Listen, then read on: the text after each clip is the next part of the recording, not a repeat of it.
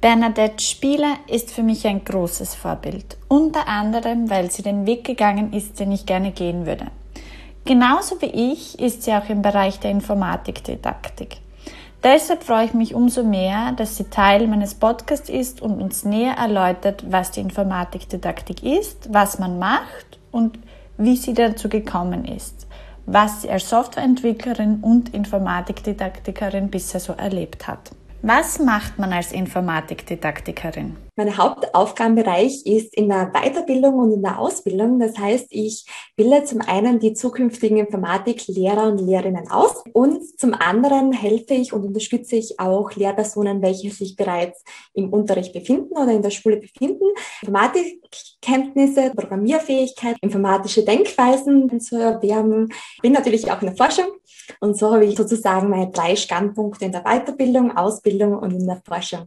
Wann hast du die Informatikdidaktik als Karriere gesehen? Ja, da muss ich wahrscheinlich auch etwas weiter ausholen. Prinzipiell wollte ich als Kind zuerst Kindergärtnerin, dann Lehrerin werden, aber davon bin ich dann ziemlich schnell mal weggekommen. Wusste lang nicht, was ich machen sollte, war dann mehr auf der Seite des Journalismus, weil ich habe immer gern geschrieben. Das kommt mir auch heute sehr zugute, da ich ja auch viel Paper schreibe und so weiter und eigentlich sehr gerne auch in der Forschung bin. Aber prinzipiell war es mir nicht klar, dass ich irgendetwas mit Computer machen werde. Also das war auch das Stichwort, denn ähm, irgendwas mit Computer, das schon, aber vielleicht nicht ganz spezifisch Spaß. Und äh, sein erster ähm, Gedanke kam ja im letzten Jahr, im Matura-Jahr, unsere eigene Webseiten erstellt haben und ich damals auch von meiner Informatiklehrerin, ja, ich hatte eine Informatiklehrerin, auch eine Römisch 1 bekommen habe darauf. Und sie hat damals genau die richtige Frage oder eigentlich genau die richtige Antwort auf meine Frage gegeben. Und zwar hat sie mich gefragt, oder ich hab, eigentlich habe ich sie gefragt, ja, wie kann ich denn meine Webseite jetzt sicherer machen? Ich habe da Gedichte von mir drauf. Ich möchte nicht, dass die jemand liest. Und dann sagte sie mir, ja, da muss man jetzt programmieren. Und ich schau, google mal danach und schau mal, was du findest. Und ich habe mir dann eigentlich damals selbst PHP beigebracht. Und das war mir aber überhaupt nicht bewusst. Also ich hatte eher das, das Problem, und ich wollte eine Lösung dafür und das war eigentlich ihre Antwort darauf. Versuch mal, versuch es herauszubekommen. Und, und von dem her ist das auch immer ein, eine Geschichte, die ich so gerne erzähle, weil sie eigentlich auf der einen Seite doch sehr klischeehaft ist, aber auf der anderen Seite auch genau zeigt, dass es oft nicht die große Entscheidung ist, sondern mehrere kleine Punkte, wo man merkt, eigentlich habe ich eine gute Einstellung zum Computer, aber eigentlich ist das für mich positiv hinterlegt. Und es war dann eigentlich so, dass ich für das Studium dann zur Studienberatung gegangen bin und gesagt habe, ja, ich weiß nicht wirklich, was ich studieren soll. Und da dann auch die Antwort war, ja, in der Informatik, das, da suchen Sie Frauen und das wäre doch etwas. Und ich eigentlich, eigentlich dachte, ja, warum nicht? ich wusste nicht wirklich, auf was ich mich einlassen würde, muss man auch sagen. Also ich hatte keine Ahnung, was in der Informatikspur auf mich zukommen würde. Ich hatte zwar Informatik, wie gesagt, aber das war damals so wie bei vielen, auch in den Schulen noch heute, sehr anwendungsorientiert. Das heißt, ich hatte sehr viel Office, wir hatten aber auch sehr viel ganz Adobe-Produkte zum Beispiel, aber da war nichts vom Programmieren oder auch nur sehr, sehr, sehr, sehr theoretisch. Also prinzipiell wusste ich während meines Bachelors nicht, dass ich den Master machen würde. Ich wusste während meines Masters nicht, dass ich einen Doktor äh, machen würde. Das hat sich eigentlich hat das alles auch zusammengepasst. Und ich dann, 2015 war das, nach einem passenden Doktorvater, Doktormutter sozusagen gesucht habe, war es wirklich, dass dieses Projekt mir geradezu entgegengesprungen ist. Also ich war dann an der TU Graz und da war eine Projektstelle für ein europäisches, für ein EU-Projekt ausgeschrieben. Und das hat quasi diese zwei Bereiche, mit denen ich mich beschäftige, vorgegeben. Also der eine Bereich war, Programmierkenntnisse in den Schulen zu bringen und der andere Bereich war, Mädchen davon zu begeistern. Und das hat sich dann auch in meiner Dissertation wieder gespiegelt. In meiner Dissertation den Titel Development and Evaluation of Concepts and Tools to Reinforce Gender Equality by Engaging Female Teenagers in Coding. Also es war auch gerade dieser Bereich. Und ich muss sagen, ich war dann aber hauptsächlich in der Softwareentwicklung, habe auch in der Softwareentwicklung promoviert und die Informatikdidaktik, die war immer dann so nebenbei. Und jetzt bin ich eben fix in der Informatikdidaktik. Mein Weg in die Informatik war sehr ähnlich wie deiner.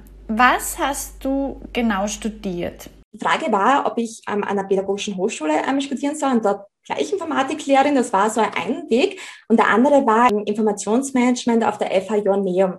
Dort habe ich dann auch einen Platz bekommen und dann quasi, ähm, ja, den Master angeschlossen und dann danach 2015 dann das Doktorat gestartet und dann 2018 beendet.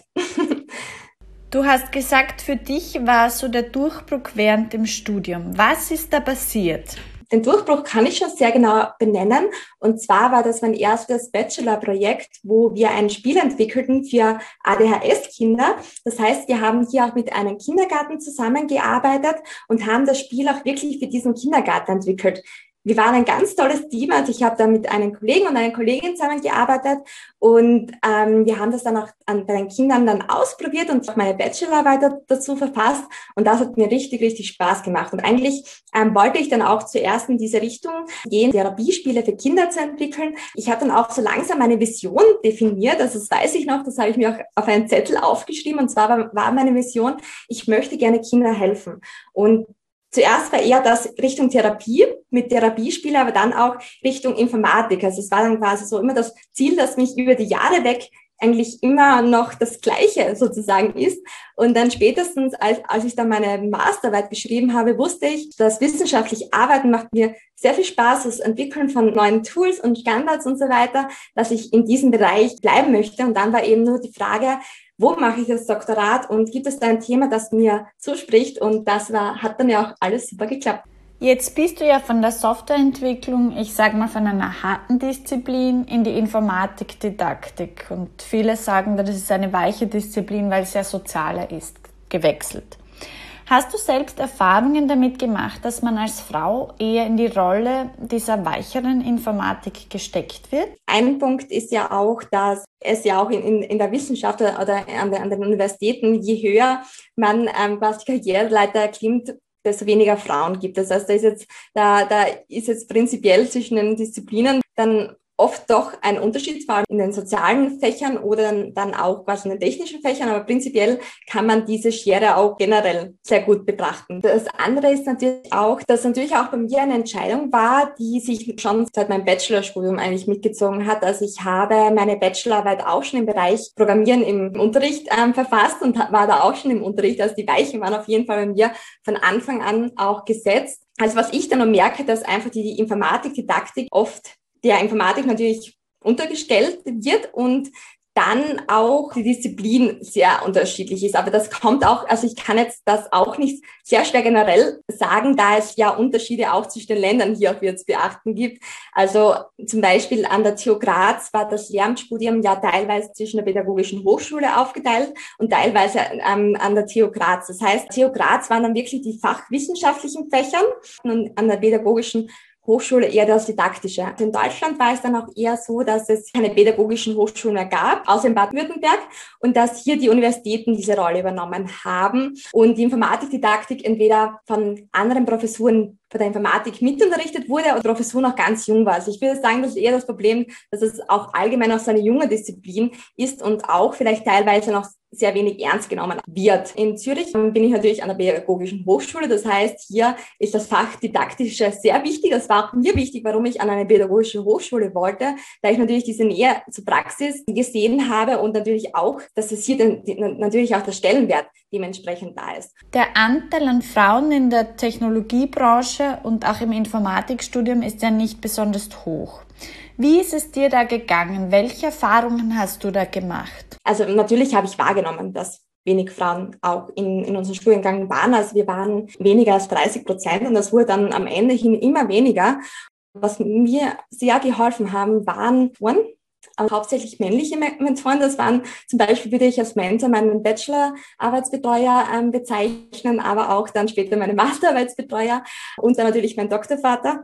Das waren ähm, Personen, die auch mich unterstützt haben, die mich auch inspiriert haben. Und ich, das war mir an dieser Stelle sehr, sehr, sehr wichtig, dass Leute gibt, die an mich glauben und dass es da eigentlich gar nicht so viel darum geht, ob ich jetzt quasi mein Geschlecht geht, sondern wirklich darum, dass ich Neues verwirklichen kann. Und da während des Studiums gab es dann natürlich einige Situationen, wo ich aber auch sagen muss, es war auch hauptsächlich dem geschuldet, dass ich kein Vorwissen in Programmierung hatte, dass ich wenig, ähm, einfach mit wenig Vorwissen das Studium angefangen habe und hier sehr viel, sehr schnell nachlernen musste und dass die ersten Jahre unglaublich, also es waren durchprogrammierte Nächte an, an, an der Uni, das, und das war auch wirklich hart diese Zeit, aber ich würd, möchte das auch niemals missen, da es hier auch schon sehr wichtig war, diese Gruppendynamik zu haben. Also wir waren einfach eine Gruppe von Mädels, die hat das durchgedrückt. Wir haben das auch geschafft und das war natürlich dann am Ende, ähm, ja, wenn man den Erfolg dann, dann hatte, ähm, blickt man wahrscheinlich auch wieder anders drauf. Aber ich, ich weiß, es war keine einfache Zeit. Du hattest männliche Mentoren. Ich habe beobachtet, dass gerade bei erfolgreichen Frauen, erfolgreichen Wissenschaftlerinnen, Mathematikerinnen und dergleichen in der Vergangenheit es sehr oft die Männer waren, die sie gepusht bzw. in der Hand genommen haben, beziehungsweise dass es das zumindest so oft publiziert wird. Braucht es für Frauen die Männer als Mentoren, gerade in so einem männerdominierten Bereich? Ich bin mir nicht sicher. Also ich glaube, es war wichtig, dass ich diese Mentoren hatte, aber ich glaube, dass es weniger, ähm, auch hier wieder weniger ähm, das Geschlecht wichtig war, sondern dass es überhaupt Personen gab, die an mich glaubten. Und ich merke um, also in den letzten Jahren umso eher, wie wichtig es für mich jetzt auch noch immer ist, eigentlich weibliche Vorbilder zu haben und eigentlich auch Personen, dass ich die Frauen auch sehe in meiner Umgebung. Also das ist mir ist es zum Beispiel nicht unwichtig, wie viele Professoren und Professorinnen wir an, wir an der Uni haben. Das, auch in den vorigen Unis musste ich immer steckend ähm, feststellen, dass das natürlich noch hauptsächlich männliche Professoren sind. Und es waren für mich auch immer sehr inspirierend, diese großartigen Frauen dann zu sehen, also auch diese Professorinnen zu sehen, die publizieren und die Projekte schaffen. Und ich glaube, dass es sich nicht nur auf die Ebene der Professorinnen beschränken muss, sondern dass es viele Vorbilder gibt, die mir jetzt auch erst jetzt bewusst werden. Also wo ich auch denke, das ist zum Beispiel auch eine Studentin von mir, die, die sich dann meldet, wenn mal keiner etwas sagt und ich in Zoom-Meeting ins Leere blicke oder auch die Lehrerin, die, die, die sagt, sie möchte jetzt in ihren Unterricht Programmieren unterrichten, obwohl sie noch keine Vorkenntnisse in der Informatik hat. Und das sind für mich die Vorbilder, die ich jetzt auch sehe und wahrnehme und die gefeiert gehören. Und ich glaube, das sind auch genau die Vorbilder, die, die natürlich auch die Mädchen wahrnehmen. Weil ich glaube schon, dass es bei mir sicher auch der Punkt war, dass ich eine Informatiklehrerin hatte, dass ich auch als, äh, auch als Vorbild nennen würde. Nur dadurch, dass es natürlich noch sehr wenig Frauen in diesem Bereich gibt, ähm, gibt es auch ja, hauptsächlich männliche Mentoren. Was braucht es, damit sich Frauen in der Technologiebranche wohlfühlen? Welche Rahmenbedingungen sind dafür notwendig? Da stimmst du mir sicher auch zu, dass es nicht diese Strategie gibt. Also es gibt nicht die eine Strategie. Also es ist wichtig, dass man positive Erlebnisse hat, mehrere einzelne positive Erlebnisse vielleicht sogar und dass man einfach entlang der Bildungskette immer wieder bestärkt wird.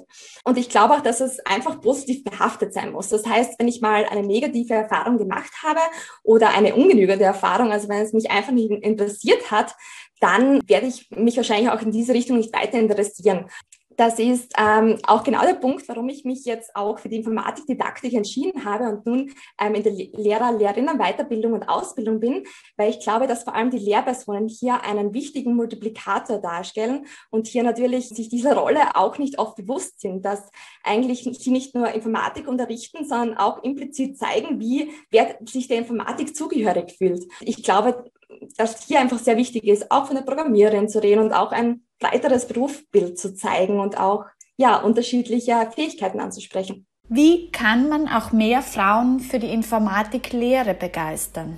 Ich bin jetzt ja an der dritten Uni, also ich habe dann die Uni, ähm, die TU Graz 2019 verlassen war inzwischen für eineinhalb Jahre als Vertretungsprofessorin an der Uni Hillesheim in Norddeutschland tätig und bin jetzt an der Pädagogischen Hochschule in Zürich. Und da habe ich natürlich auch ganz unterschiedliche Studierende kennengelernt. Und man muss sagen, in der Informatikdidaktik ist es nämlich nochmal sehr, sehr speziell. Auf der einen Seite hört man oft, dass dort vielleicht doch mehr Frauen sind, aber andererseits ist das Problem, dass es viel zu wenig Informatikdidaktik-Studierende gibt, also Lehramtsstudierende Informatik. Zumindest in Österreich und in Deutschland musste ich feststellen, dass es sehr wenig Studierende in diesem Bereich gibt, weil einfach der Lehrberuf in, in der Informatik aus vielen Gründen nicht attraktiv ist, weil es kein Pflichtfach ist. Und das war auch in Deutschland genauso. In in Zürich ist es tatsächlich anders. Also da gibt es dieses Stundenkontingent. An der TU Graz oder auch an der Uni Hillesheim hatten die Studierenden eigentlich ein ganzes Informatikstudium hinter sich. Und hier bekommen sie ein paar Module zur Informatik. Das geht auch eher in die Richtung Informatik quasi für alle Lehrpersonen. Ist es jetzt ein guter Zeitpunkt für Frauen in der Informatikdidaktik eine Karriere zu starten? Ist perfekt. Also ja, wird händeringend gesucht nach Lehrerinnen und Lehrern. In vielen Bundesländern in Deutschland wird Informatik bereits Pflichtfach. Also in Niedersachsen zum Beispiel, Schleswig-Holstein wird folgen und auch in Österreich und in Zürich geht es ja auch, oder in der Schweiz geht es auch in diese Richtung. Und es wird nicht nur nach Studierenden gesucht, es wird auch nach Doktoranden, Doktorandinnen gesucht in diesem Bereich, wissenschaftliche Mitarbeiter und so weiter, weil es natürlich gut ist, wenn man, man braucht hier natürlich zwei Punkte. Zum einen auch Erfahrung in der Praxis und zum anderen aber auch ähm, das Fachwissen, also die Fachdidaktik und das Fachwissen. Und ja, also man ist sehr gefragt in diesem Bereich. Was würdest du Frauen empfehlen, die in der Informatikdidaktik Fuß fassen wollen? Wo sollten sie beginnen? Also prinzipiell ist natürlich auch wichtig, dass sie diese Begeisterung in der Informatik den Kindern natürlich weitergeben können. Prinzipiell gibt es an vielen Universitäten wie auch an der TU Graz oder auch bei uns die Möglichkeit, Kurse mit Kindern durchzuführen. Und das ist auf jeden Fall so ein erster Punkt, dass man hier als Trainer, Trainerin dabei sein kann. Aber das wäre dann eher auch während des Studiums, Vorher ist es natürlich möglich, ein Praktika zu besuchen und da haben wir auch immer den Studierenden, ange also den, den, den Praktikanten und Praktikantinnen angeboten, bei den Kursen mitzuarbeiten. Ich glaube, da gibt es schon auch solche Möglichkeiten, ähm, bereits an Schulen tätig zu sein, also nicht nur im außerschulischen Bereich, aber auch ähm, im auch an den Schulen gibt es immer die Möglichkeit, im Unterricht zum Beispiel dabei zu sein. Also da gibt es viele Beispiele, hier auch einfach zum Beispiel auch anzufragen.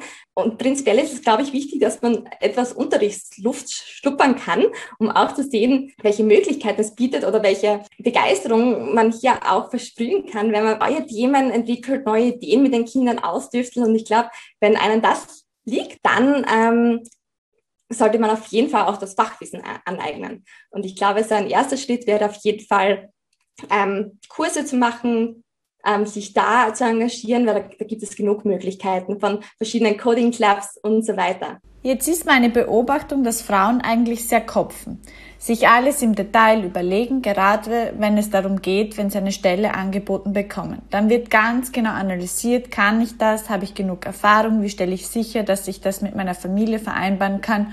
Und dann kommt oft auch die Unsicherheit, weil sie auch nicht zu 100 Prozent dem Anforderungsprofil entsprechen. Wie ist das bei dir mit so Anforderungsprofilen? Ich war dann nach meiner, meiner Dissertation dann auch der Frage, was mache ich jetzt? Also an der Uni ist es ja ganz gang und gäbe, dass man eigentlich die Uni verlässt. Das heißt, das, das wird eigentlich auch angenommen, das ist eine hohe Fluktuation. Und natürlich muss ich ja auch sagen, also ich bin auch unglaublich froh, dass, dass ich die Unterstützung von meinem Mann auch bekommen habe, dass er gesagt hat, er folgt mir überall hin. Und diese Unterstützung war natürlich auch wichtig, denn eine Entscheidung, das Land zu verlassen, also wir hatten eine Eigentumswohnung, wir waren eigentlich in, Graz gesettelt oder ähm, hatten dort einen fixen Sitz und danach die, die, das Land zu verlassen nach Deutschland war, war natürlich trotzdem auch, obwohl es die gleiche Sprache war, ein Kulturschock. und das war auf jeden Fall etwas, wo zum einen natürlich die Unterstützung sehr wichtig war, aber auch zum anderen, dass ich auch keine Angst hatte. Also, dass man gleich nach der, der Postdoc-Stelle eine Vertretungsprofessur angeboten wird, das war so Zufall, aber diese Zufälle, also diese auch zu erkennen und auch zu sehen, könnte vielleicht eine Chance sein. Niedersachsen war, war tatsächlich eine Umstellung und auch sehr flach. Also ich bin ja die Berge gewohnt, aber es war wirklich mein Sprungbrett. Und ich bin jetzt doch sehr früh an einer Professorenstelle ähm, also sechs Jahre nachdem ich eigentlich mit meiner wissenschaftlichen Karriere angefangen habe, Chancen ergriffen und auch gesehen, dass es aktuell auch wirklich die, diese Chance gibt, in der Informatikdidaktik etwas zu bewirken. Also man merkt, die ganzen Länder sind auch in Aufbruch. Also allein, wenn ich jetzt von Österreich, Deutschland und der, Schweiz rede, da gibt es, also man möchte mehr Informatik in den Unterricht bringen. Das ist wichtig. Es ist essentiell, dass, dass Kinder bereits hier diese ersten Erfahrungen, diese ersten positiven Erfahrungen haben. Das war auf jeden Fall der Punkt, dass dass ich hier mit neuen Ideen auch ankommen könnte. Und es kommt natürlich mit, mit dieser Stelle oder mit der Stelle einer Professur sehr viel Verantwortung auf einen zu. Natürlich war die Frage, kann ich das? Kann ich hier auch Fuß passen? Wäre ich auch ernst genommen? Das waren natürlich alles Fragen.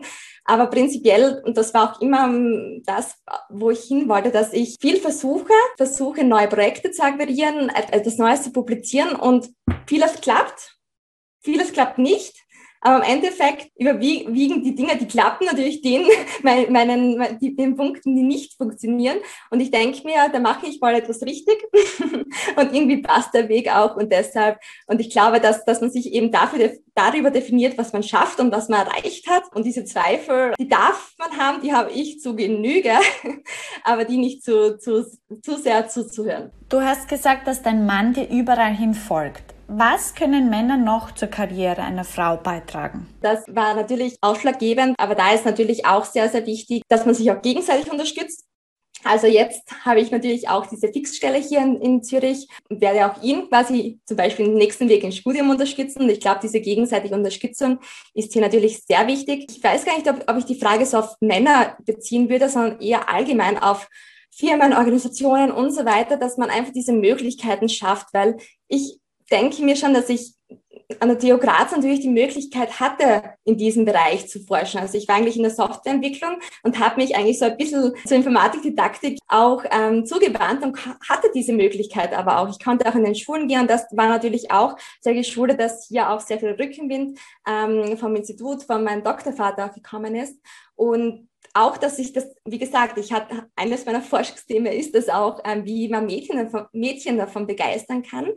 Und ich glaube, das war natürlich auch der Punkt, ich das auch durfte, hier auch Frauenförderung betreiben. Und ich glaube, das sollte auf jeden Fall ein wichtiger Bestandteil an aller Uni, an jeder Uni sein, in allen Firmen sein, dass man hier auch Frauenförderung betreibt. Vielleicht ist Frauenförderung nicht ganz das richtige Wort, aber ich glaube, dass es auf jeden Fall in, in diese Richtung geht, dass man Angebote schafft, dass man Möglichkeiten schafft für Frauen. Und ich glaube, dadurch, dass natürlich oft Männer an dieser Spitze von, von Universitäten und, und Firmen sitzen, sind sie auch dabei, diese Möglichkeiten zu schaffen. Da sind natürlich auch die Männer gefragt. Warum braucht es diese Angebote speziell für Frauen? So wie, wie es natürlich aktuell an den Schulen ähm, die Lage ist, also die Situation ist, dass einfach die Informatik nicht nur an den Universitäten, sondern auch in den Schulen noch relativ neu ist, wird natürlich Informatik noch sehr fachfremd unterrichtet. Das heißt, ähm, viele sind sich auch unsicher, die Lehrpersonen, was denn jetzt, was für den Inhalten beigebracht werden sollte. Es gibt einfach diese Erfahrung wie in den anderen Fächern noch nicht. Das heißt, dass man hier zum Beispiel durch externe Angebote einfach noch unterstützen kann oder auch noch mehr Möglichkeiten schaffen kann. Warum einfach ähm, das Interesse schüren so wichtig ist, weil es einfach weniger Möglichkeiten auch gibt, so Informatik zu erfahren, Informatik ähm, motivierend und spannend zu erfahren. Und deshalb ist es wichtig, solche ähm, Möglichkeiten auch zu schaffen. Und vor allem, es gibt ja auch viele Studien dazu, dass, dass Jungs hier auch öfters die Möglichkeit haben, ähm, zum Beispiel durch, durch Freunde oder durch die Familie oder, oder auch durch, durch die Sozialis Sozialisierung hier ähm, gewisse Kenntnisse schon zu erfahren. Und wenn man, wenn man dann quasi in der Klasse ist und eher die Jungs sind, die bereits Kenntnisse haben und die Mädchen eher noch sehr wenig in diesem Bereich wissen, dann ist man da eigentlich schon zu spät. Und wenn man dann diese Sommerkurse zum Beispiel anbietet für die Mädchen oder Zusatzangebote und sie merken, hey, das gefällt mir ja und da, da, da ist etwas Spannendes dran, ich möchte was entwickeln, dann können, haben sie auch ein ganz anderes Standing eigentlich im normalen Unterricht. Und dann ist nicht mehr so, dass die Jungs das voraus haben, ist es einfach wichtig, ständig auch darauf hinzuweisen ähm, oder ständig auch das Bild von Frauen zu, äh, zu, zeigen, dass, sie, dass es hier auch die Möglichkeiten in diesem Beruf gibt. Weil ich glaube, das ist der, der, der, der größte Punkt, dass man natürlich, ähm, dass der Beruf noch sehr männerdominiert ist und wenn man da keine Frauen sieht, fühlt man sich auch nicht zugehörig. Und, und sowas wird sich nicht von selber anpassen, sowas wird auch nicht mit der Zeit ähm, besser werden. Und ich glaube, deshalb ähm, ist es wichtig, hier auch speziell ähm, diese Angebote sichtbar zu machen, zu zeigen, dass es Frauen in der Technik gibt und entlang der Bildungskette Möglichkeiten zu schaffen.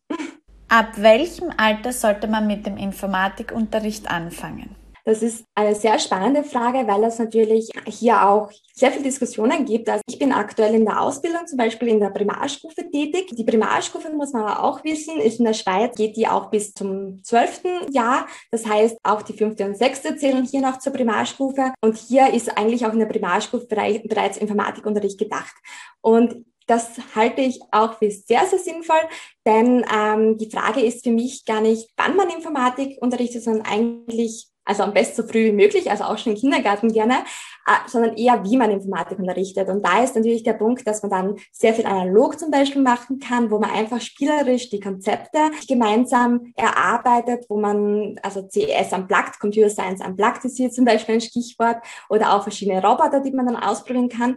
Und hier ist es ganz wichtig, einfach diesen, dieses informatische Denken näher zu bringen. Und dann das Programmieren und so weiter, dass da wirklich auch etwas erschaffen wird, das hat dann in der Sekundarstufe 1 zum Beispiel noch sehr viel Platz. Aber prinzipiell die, die Grundkenntnisse kann, kann man auf jeden Fall bereits im Kindergarten spielerisch vermitteln. Macht auch Sinn. Was zeichnet dieses informatische Denken aus? Es gibt oder wir werden hier oft vier Konzepte definiert. Das wäre die Algorithmisierung, die Abstraktion. Also Algorithmisierung wäre, wäre dass man diese Schritt-für-Schritt-Denken auch hat, dass man Schleifen und Iterationen und so weiter ähm, auch Befehle aufteilt. Dann Abstraktion wäre quasi, dass man von einer, von einem konkreten Problem zu einer allgemeinen Lösung kommt. Das heißt, zum Beispiel auch, dass man jetzt nicht den Weg von, von Graz nach Zürich kennt, sondern eigentlich auch gleich für alle Wege in, in der Welt quasi ein Algorithmus definiert. Dann wäre noch eine Mustererkennung, dass man verschiedene Muster und Abfolgen erkennt. Und, und das vierte wäre dann die, auch noch die Zerlegung. Das ist quasi ein großes Problem in kleinere Teilprobleme zu legen. Du arbeitest jetzt ja an dieser Schnittstelle Pädagogik-Informatik. Egal ob Mädchen oder Junge, es gibt Kinder, die interessieren sich nicht für die Technik. Wie stehst du dem gegenüber, was deinen Unterricht betrifft? Wo ich quasi auch noch auf den Unterricht dann natürlich selbst auch, auch dabei war, ist es mir in dem Sinne wichtig, dass ich dieses Aha-Erlebnis bei einem Mädchen oder auch bei einem Jungen erzeugen kann. Und das kommt meist immer. Und dieses positive Erlebnis habe ich schon so oft miterleben dürfen. Das, das funktioniert ja plötzlich. Ich weiß nicht warum, aber es funktioniert. Und wenn man das miterleben kann, also natürlich ist es gut, wenn Sie wissen, warum funktioniert. aber das möchte ich gerne erzeugen. Und ich glaube, wie du schon sagst, es soll ganz unabhängig von Geschlecht erfolgen. Vor allem, wenn man sich den Konstruktionismus, also dieses Lernen durch Konstruieren auch ansieht, dass man am Ende auch wirklich ein, oft ein Produkt hat, auf das man stolz sein kann. Und ich glaube, da ist es einfach wichtig, dass man unterschiedliche Ansätze ausprobiert. Also du siehst hier im Hintergrund auch eine Stickmaschine und das ist ja eine programmierbare Stickmaschine.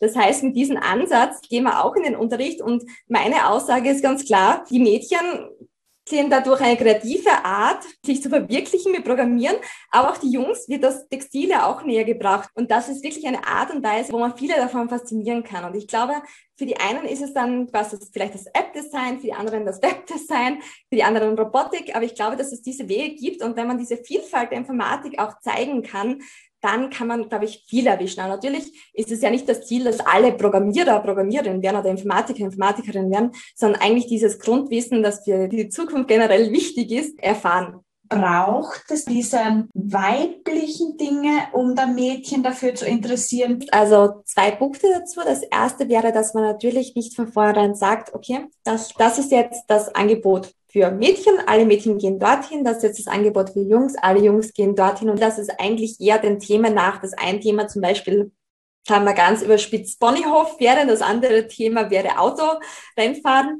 Wenn man aber die Möglichkeit gibt, beides zu machen, quasi nacheinander, dann stellt man Mädchen gar nicht vor der Auswahl. Ich glaube, das ist wichtig. Und das andere ist, dass es diese Mädchenthemen auch geben soll und geben darf. Da möchte ich ganz kurz noch eine kleine Geschichte ähm, erzählen, die ich erlebt habe vor einigen Jahren, wo ich mit mehreren Kindern zusammengesessen bin und wir Prototypen entwickelt haben für eine ähm, Erfindung, die das Leben in der Zukunft besser machen soll. Und ich habe eine Mädchengruppe betreut und die waren circa 15, 16 und die haben einen Schminkroboter entwickelt. Und da gibt es kaum jemanden, der dabei nicht schmunzelt. Und ich denke mir einfach, das ist eigentlich sehr, sehr schade, dass man hier, auch, dass dieses Schmunzeln auch stattfindet. Weil prinzipiell, wenn man sich überlegt, wer soll denn diese Entwicklungen machen? Sollen das Männer machen? Nein. Und wenn man quasi die Bedürfnisse von, von, von den Mädchen zu so einem, so einem frühen Zeitpunkt sagt, ja, das ist ja kitschig, warum machst du das denn? Dann fördert man genau das, dass Mädchen denken, sie müssen wie Jungs auch ähm, in der Informatik denken. Und ich glaube, es ist so wichtig, dass es auch diese Frauen gibt, die nicht diesen klassischen Stereotypen der Informatik, also es gibt ja auch Frauenstereotype, wie, sich, die, wie sie sich in der Informatik verhalten sollen. Und ich glaube, es ist aus Frauen der Technik, sollte man ganz stolz darauf sein, auch nicht nerdig zu sein. Was waren deine Lieblingsfächer in der Schule? Es war auf jeden Fall ein Mix aus vielen. es kommt jetzt auf keinen Fall Mathematik. Mathematik war immer so ein Punkt. Ich hatte kein Problem mit Mathe. Ähm, aber ich habe es jetzt auch nicht als das Wichtigste gesehen. Da war dann eher sowas wie Turnen und Sport. Also mir ist auch jetzt zum Beispiel der Ausgleich noch sehr wichtig und ich verfolge auch sehr viele Hobbys. Geschichte war einfach auch Deutsch war ein Fach, das ich sehr gerne hatte. Wie Informatik auch da, da war, war das Fach auch ganz oben. Also wir haben ja, wie gesagt, auch sehr viel mit Bildbearbeitungsprogrammen herum ähm, gearbeitet, auch wenn wir nicht programmiert hatten. Und ich habe da zumindest ähm, in der Theorie vieles auch gewusst und das war auf jeden Fall auch etwas, das mich sehr interessiert hat. Du hast ja schon erwähnt, dass die Informatikdidaktik, und ich weiß es ja auch von mir selbst, eine sehr neue Disziplin ist und es schon schwierig ist für viele, sich vorzustellen, was man überhaupt in der Informatik macht. Wenn dann noch die Didaktik dazukommt, stelle ich mir das noch schwieriger vor. Wie reagiert dein Umfeld darauf? Ich komme ja aus der Südweststeiermark, aus einem sehr, sehr kleinen Ort mit dem Namen Freiland. Wir haben auch gerade um die 150 Einwohner, also wirklich vom Land. Und das war quasi auch mit keinem akademischen Hintergrund wahrscheinlich auch schon wieder ähm, ein, ein, ein, ein Unterschied, ähm, dass dass ich hier vielleicht auch nicht mein Weg jetzt vorgegeben war, dass ich zum Beispiel studiere oder dass ich hier auch dann später an der Uni arbeiten werde.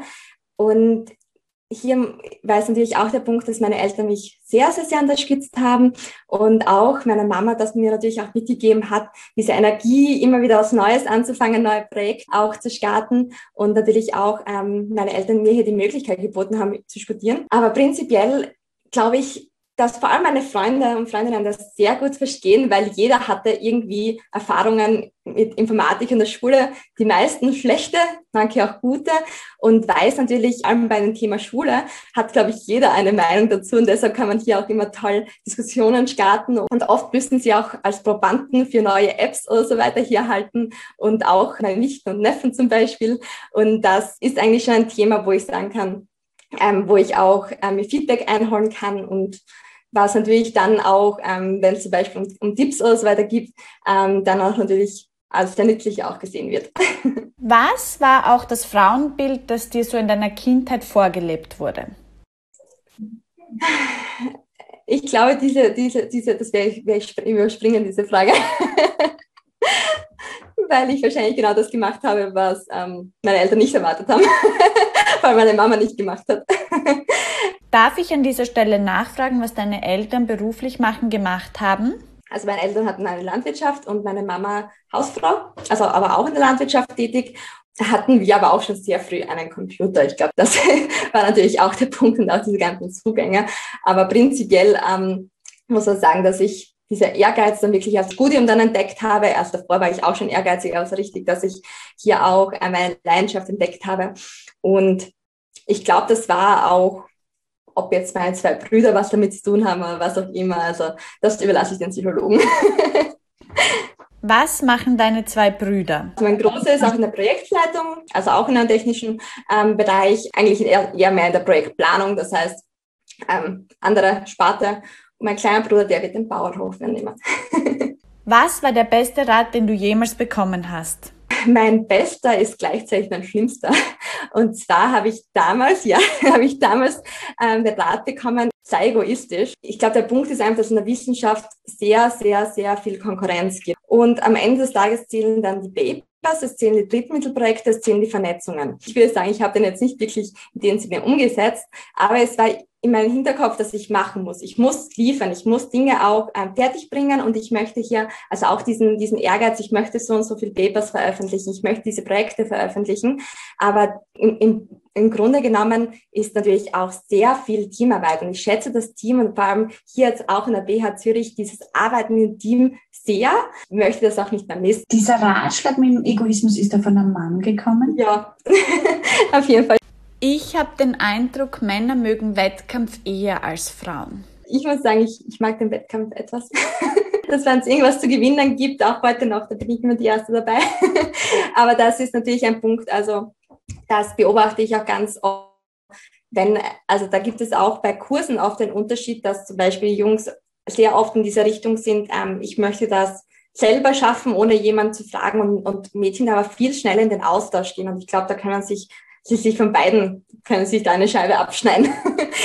Wie stehst du zu Frauennetzwerken? Finde ich ganz wichtig. Also ich muss sagen, ich habe meine ähm, Netzwerke, meine Netzwerke haben eigentlich dadurch begonnen, dass ich in verschiedenen Konferenzen dabei war. Das heißt, also hier war ich sehr schnell in dieser, diesem Netzwerk ähm, des, des Konstruktionismus, also dieses ähm, Lernen mit selbst etwas kreieren und so weiter. Das heißt, das waren eher so Netzwerke, wo ich wusste, da wird eine gleiche Philosophie zum Beispiel verfolgt und das waren eher meine Forschungsnetzwerke oder auch die Scratch-Konferenz oder auch die Snap-Konferenz, wo man einfach Leute auch, Forschende auch trifft, die hier ähm, auch dieser Philosophie, das Lernen, das spielerische Lernen in der Informatik zum Beispiel unterstützen.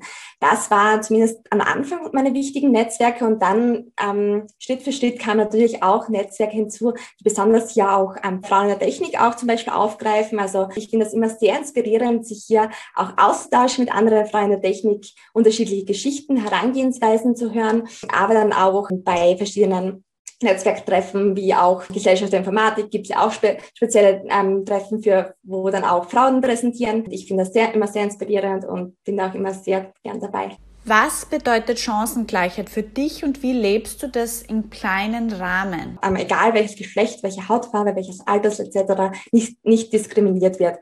Und ich denke mir, obwohl ich mich seit Jahren mit dem Thema beschäftige, also ich habe dann auch während meiner Zeit an der TU Graz auch eine Ausbildung zur Genderberaterin noch nebenbei gemacht, was natürlich auch für Projekte und so weiter ein sehr essentieller Punkt ähm, dann auch darstellt, hier dieses, diesen Aspekt auch immer mitzudenken. Aber, aber auch für mich ist es eigentlich ein ständiges Lernen. Da ist eigentlich immer wieder leicht ähm, passieren kann, dass man diese alten Muster hineinfällt und auch diese Stereotypen sozusagen wieder aufkommen. Und ich glaube, ähm, was das Wichtigste ist, dass man, dass, dass man eigentlich auch erkennt, dass das so sein darf, dass eigentlich jeder diese Stereotypen irgendwo diesen Gedanken auch noch hat und dass es eigentlich etwas ist, was uns früher sozusagen geholfen hat, auch ähm, sich einer Gruppe zuzuordnen, zu kennen, ähm, wer ist vielleicht gegen mich, wer ist für mich. Und das natürlich auch eine Entscheidung zwischen Leben und Tod bedeutete. Aber deshalb ist es wichtig auch zu erkennen, dass man eigentlich nicht vorurteilsfrei ist, sondern eigentlich dass man eher vor, vorteilsbewusst handelt. Das heißt, ähm, dass es natürlich im Umgang mit den Lehrenden, mit den Studierenden und, kind und, und mit Kindern sehr, sehr wichtig ist, auch diese, diese ähm, Unterschiede auch ähm, wahrzunehmen, dass jede Person anders ist und dass es zum Beispiel auch ganz klar ist, dass, dass ähm, es sehr viele Unterschiede auch zwischen den Mädchen gibt, also dass man nicht sagt in einer Studie, ich schaue mir die, die Jungs im Gegensatz zu den Mädchen an, sondern auch diese Unterschiede zwischen den Mädchen auch erkennt und dass eigentlich jeder, jeder ähm, eigene Wünsche und Vorstellungen auch, hat. Und ja, also ich versuche das natürlich sehr in meiner Lehre mit den Studierenden, Lehrenden und auch bei den Kindern. Vielen Dank. Dankeschön.